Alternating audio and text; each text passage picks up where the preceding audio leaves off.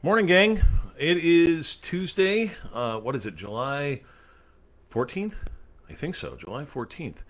Uh, forgive me for not being quite aware of what's going on or what time it is because I just got back from vacation. I was on vacation in California uh, for two weeks visiting all of my family and friends. In case you don't know me or you just know me through our devotions here, um, uh, that's where I'm originally from. Uh, you probably know that I'm on the East Coast and I split my time between New York City and uh, and New Jersey, where I serve two churches and. Uh, but the rest of my family and uh, and all my friends, at least um, most of them, historically are back on the West Coast. So I got to spend a couple weeks uh, just hanging out with them and with family and friends, and it was a great old time between Southern and Northern California. But I'm glad to be back in the saddle again today, looking at God's Word with you. Uh, today we're going to look at uh, what started off for me anyway as the uh, Old Testament lectionary text for this upcoming Sunday uh, for at least most churches that follow the lectionary, and that is Isaiah 44. Now, the reading for this Sunday is only Isaiah 44 verses 6 uh, verses 6 through 8. But as I was digging into the passage, I realized that yes, that passage in itself is adequate and says a lot, and there's much that can be gleaned just from that. But uh, it is also true that the surrounding context is really pretty fascinating uh, for a number of reasons, and so I figured we'd dig into that a little bit. One of the reasons that I think it is fascinating is because it does something to, well, it does something to us that I think are a little bit more theologically or philosophically minded that sometimes we're not real comfortable with. And that is, it makes us have to grapple with God as He is rather than just according to the theological categories that were that we may be more comfortable with him sticking in. Um, what you'll find, I mean, so let me give you an example and how it applies to this passage today. What you'll often find, of course, if you read a systematic theology or a dogmatics book, that's what it used to be called anyway, you're going to find that, well, we're going to try and figure out um, who God is in a logical, coherent way and try and describe his attributes and his character according to a logical, consistent way from the scriptures. Now, there's nothing wrong with that. That's good. I, I love systematic theology. But what we'll find oftentimes is that, for example, we'll say, uh, it's very clear from Scripture that God is sovereign, that God is uncha- unchanging. Uh, you know, some will say, uh, you know, very common doctrine throughout the history of the church is that God is impassible, that he is, he, that he doesn't actually feel that's that is a doctrine that has been taught in the church throughout most of its history that he has divine impassibility. But then when you actually look just at the scriptures and the way God chooses to present himself to us, well, God chooses to present himself. You can say it's anthrop- uh, anthropomorphizing on his part that he's trying to make himself approachable to us as humans. Fine, whatever you want to say, I get it.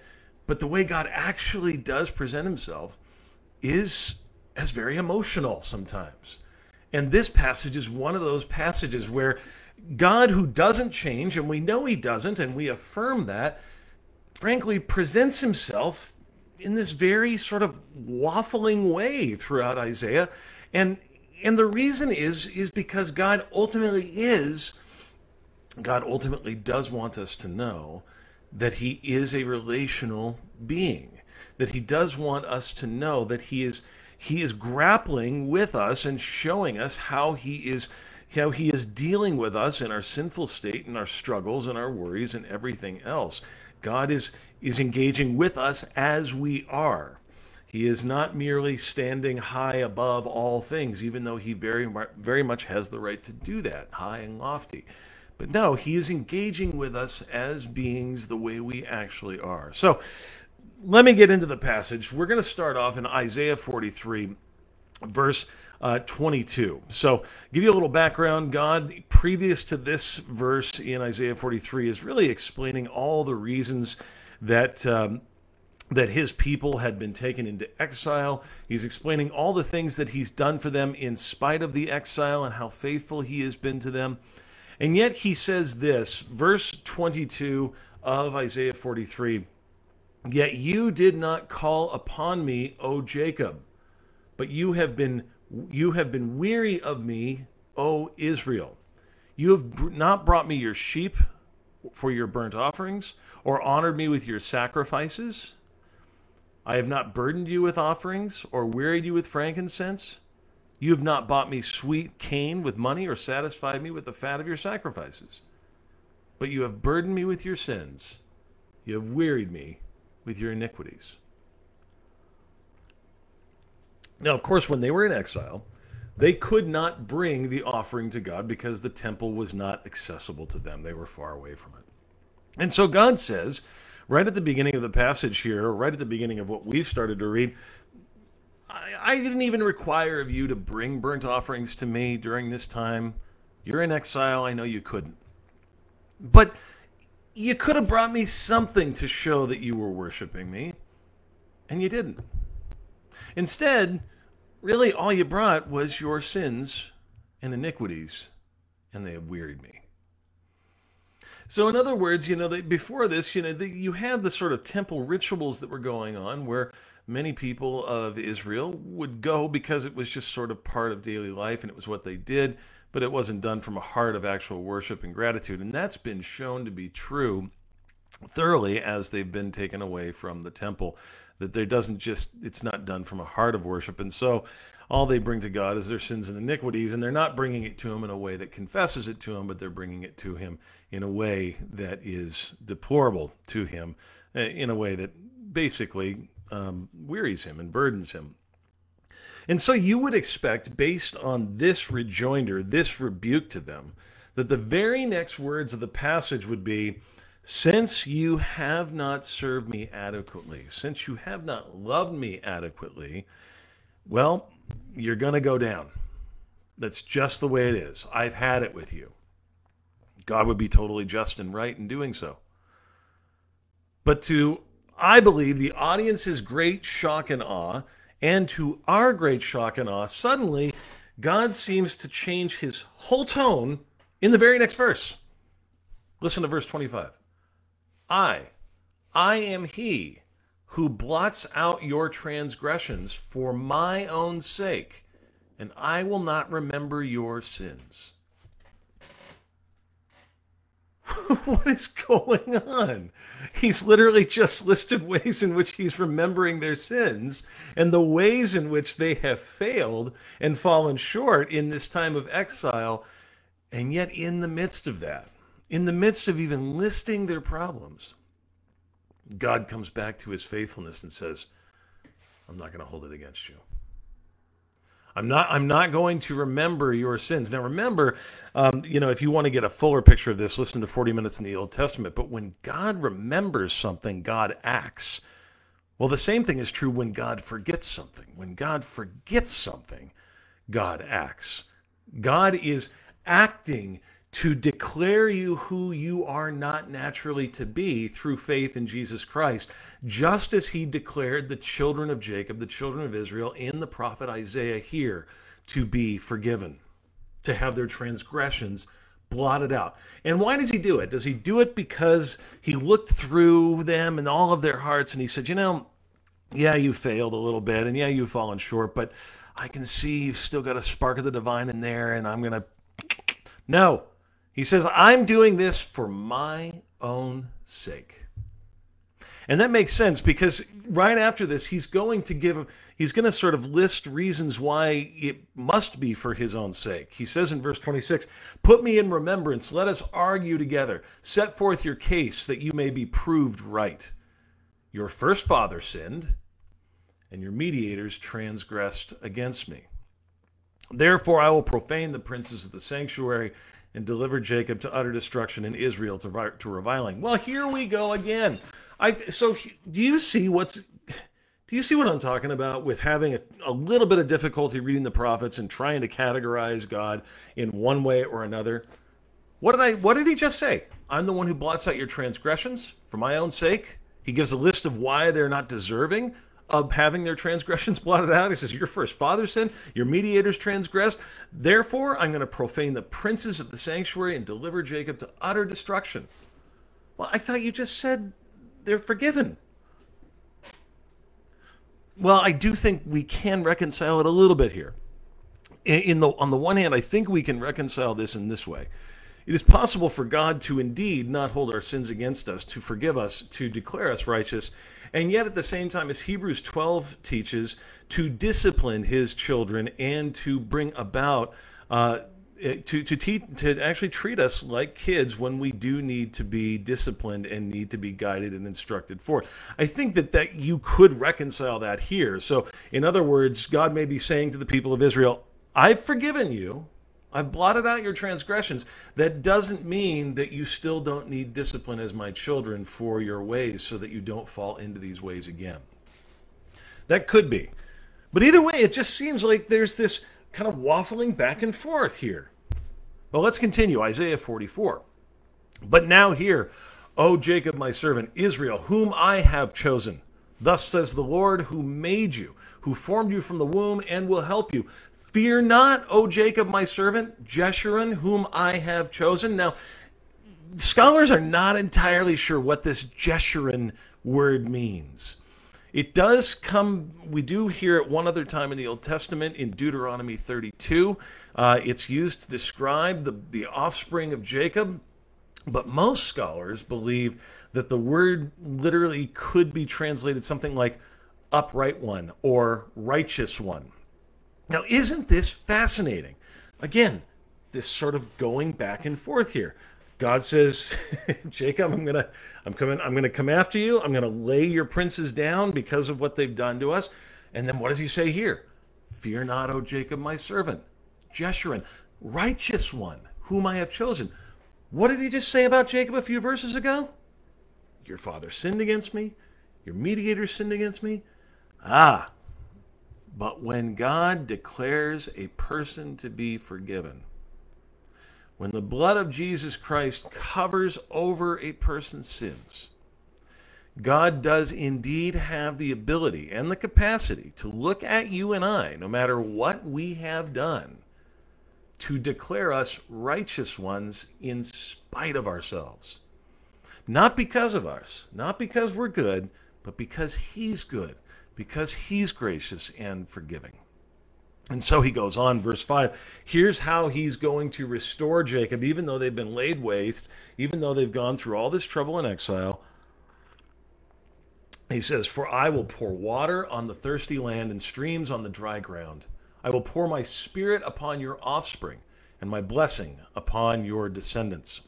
Now, this is really uh, covenant language here, right? I mean, if you go back to the first, the covenant that God made with Abraham, what does he say? to your offspring and those who come from your offspring, ultimately speaking of Christ, uh, all the nations of the world will be blessed. Well, he says, I will pour my spirit upon your offspring and my blessing on your descendants.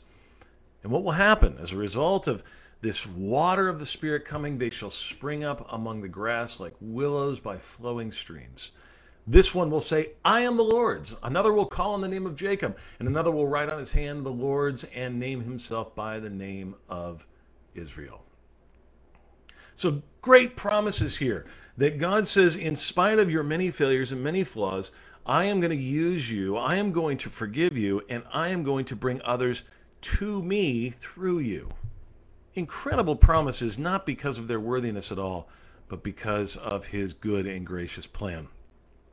Now, you might say, well, why should I believe God? Well, that certainly was a struggle for the Israelites and for the, uh, for the citizens of Judea back in the day. Well, this is what God will go on to say in verse 6 Thus says the Lord, the King of Israel, and his Redeemer, the Lord of hosts I am the first and I am the last. Beside me there is no God. Who is like me? Let him proclaim it. Let him declare and set it before me, since I appointed an ancient people. Let them declare what is to come and what will happen. Fear not, nor be afraid. Have I not told you from of old and declared it? And you are my witnesses. Is there a God besides me? There is no rock. I know not any.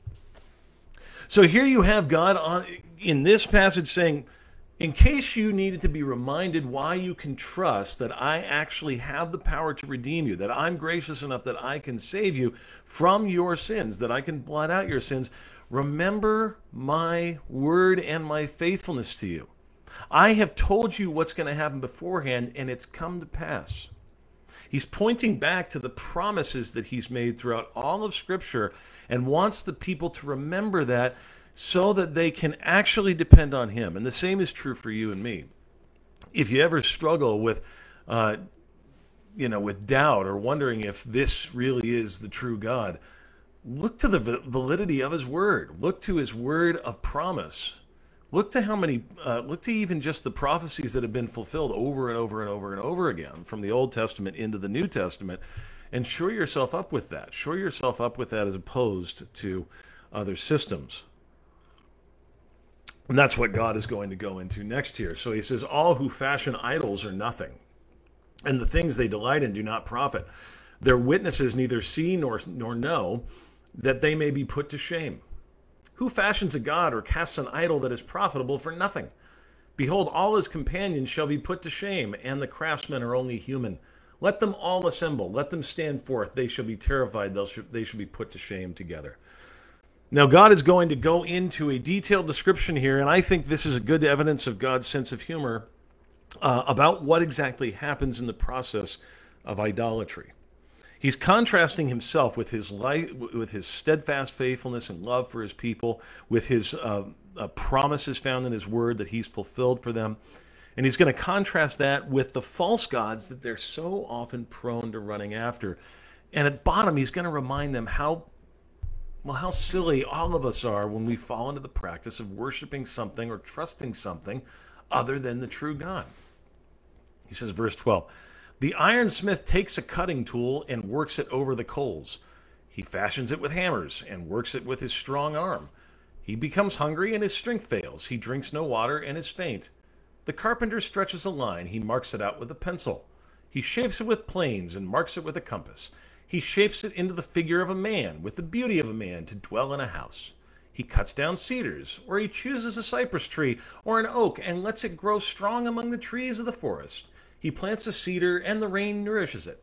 Then it becomes fuel for a man. He takes a part of it and warms himself. He kindles a fire and bakes bread. Also, he makes a god and worships it. He makes it in an idol and falls down before it.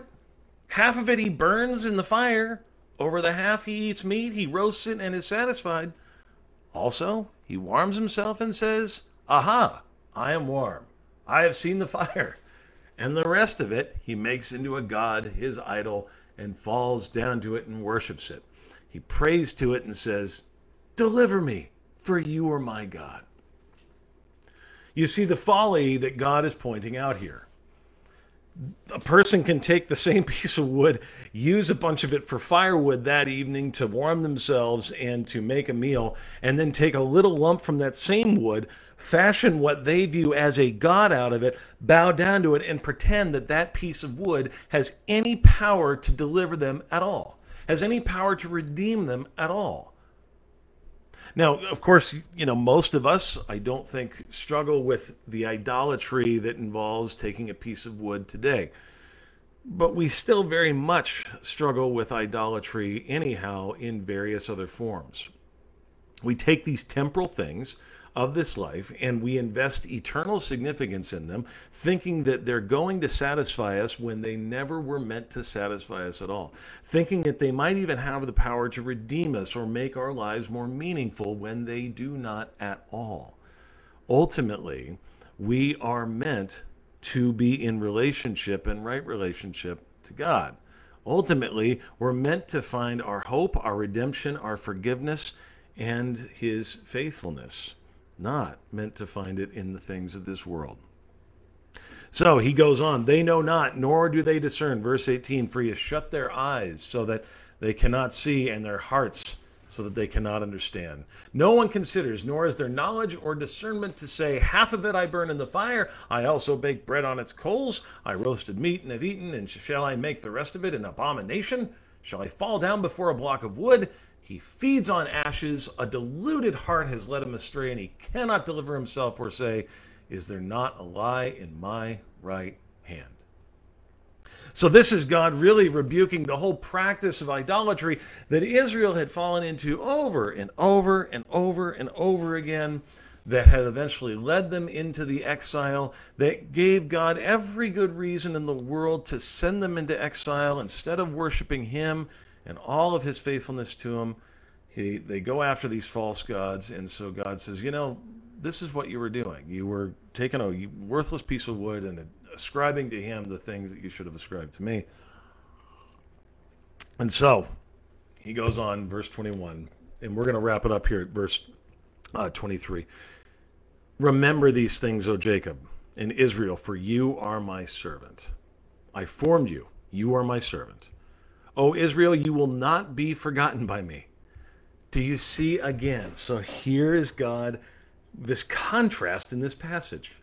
He's just listed off the complete folly of their idolatry. And then he goes right back to his faithfulness again. Remember these things, O Jacob and Israel, for you are my servant. I formed you. You are my servant. O Israel, you will not be forgotten by me. I have blotted out your transgressions like a cloud and your sins like mist. Return to me, for I have redeemed you. When, when God sees the folly of our day to day lives, we're tempted to think at any given time, I, I, I wonder if I've gone too far. I wonder if this shows that I'm not genuine enough. Lord knows there's way more preachers than we need out there that are more than happy to make you question whether you're in right standing with God. I mean, you know, that's there's endless voices of accusation. Remember, that's what the devil actually does. He waits to accuse you. So every day you fall short of the glory of God in some way or another, and the accuser is coming at you, throwing all of your sins in your face. And you're prone to wondering, is God still for me? Israel surely was too. And so, what does God have to do over and over again for them and for us? He has to remind them of what He's promised them. I have blotted out your transgressions like a cloud and your sins like mist. I have. It's done. When Jesus said it is finished on the cross, he didn't have his fingers crossed. He didn't wink at the criminal next to him. There was no there there was no hint of a lack of sincerity. He meant it, folks.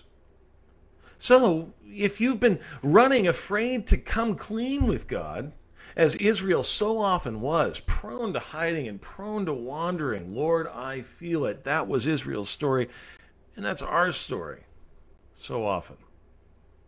God says again, Return to me, for I have redeemed, I bought you. I bought you back.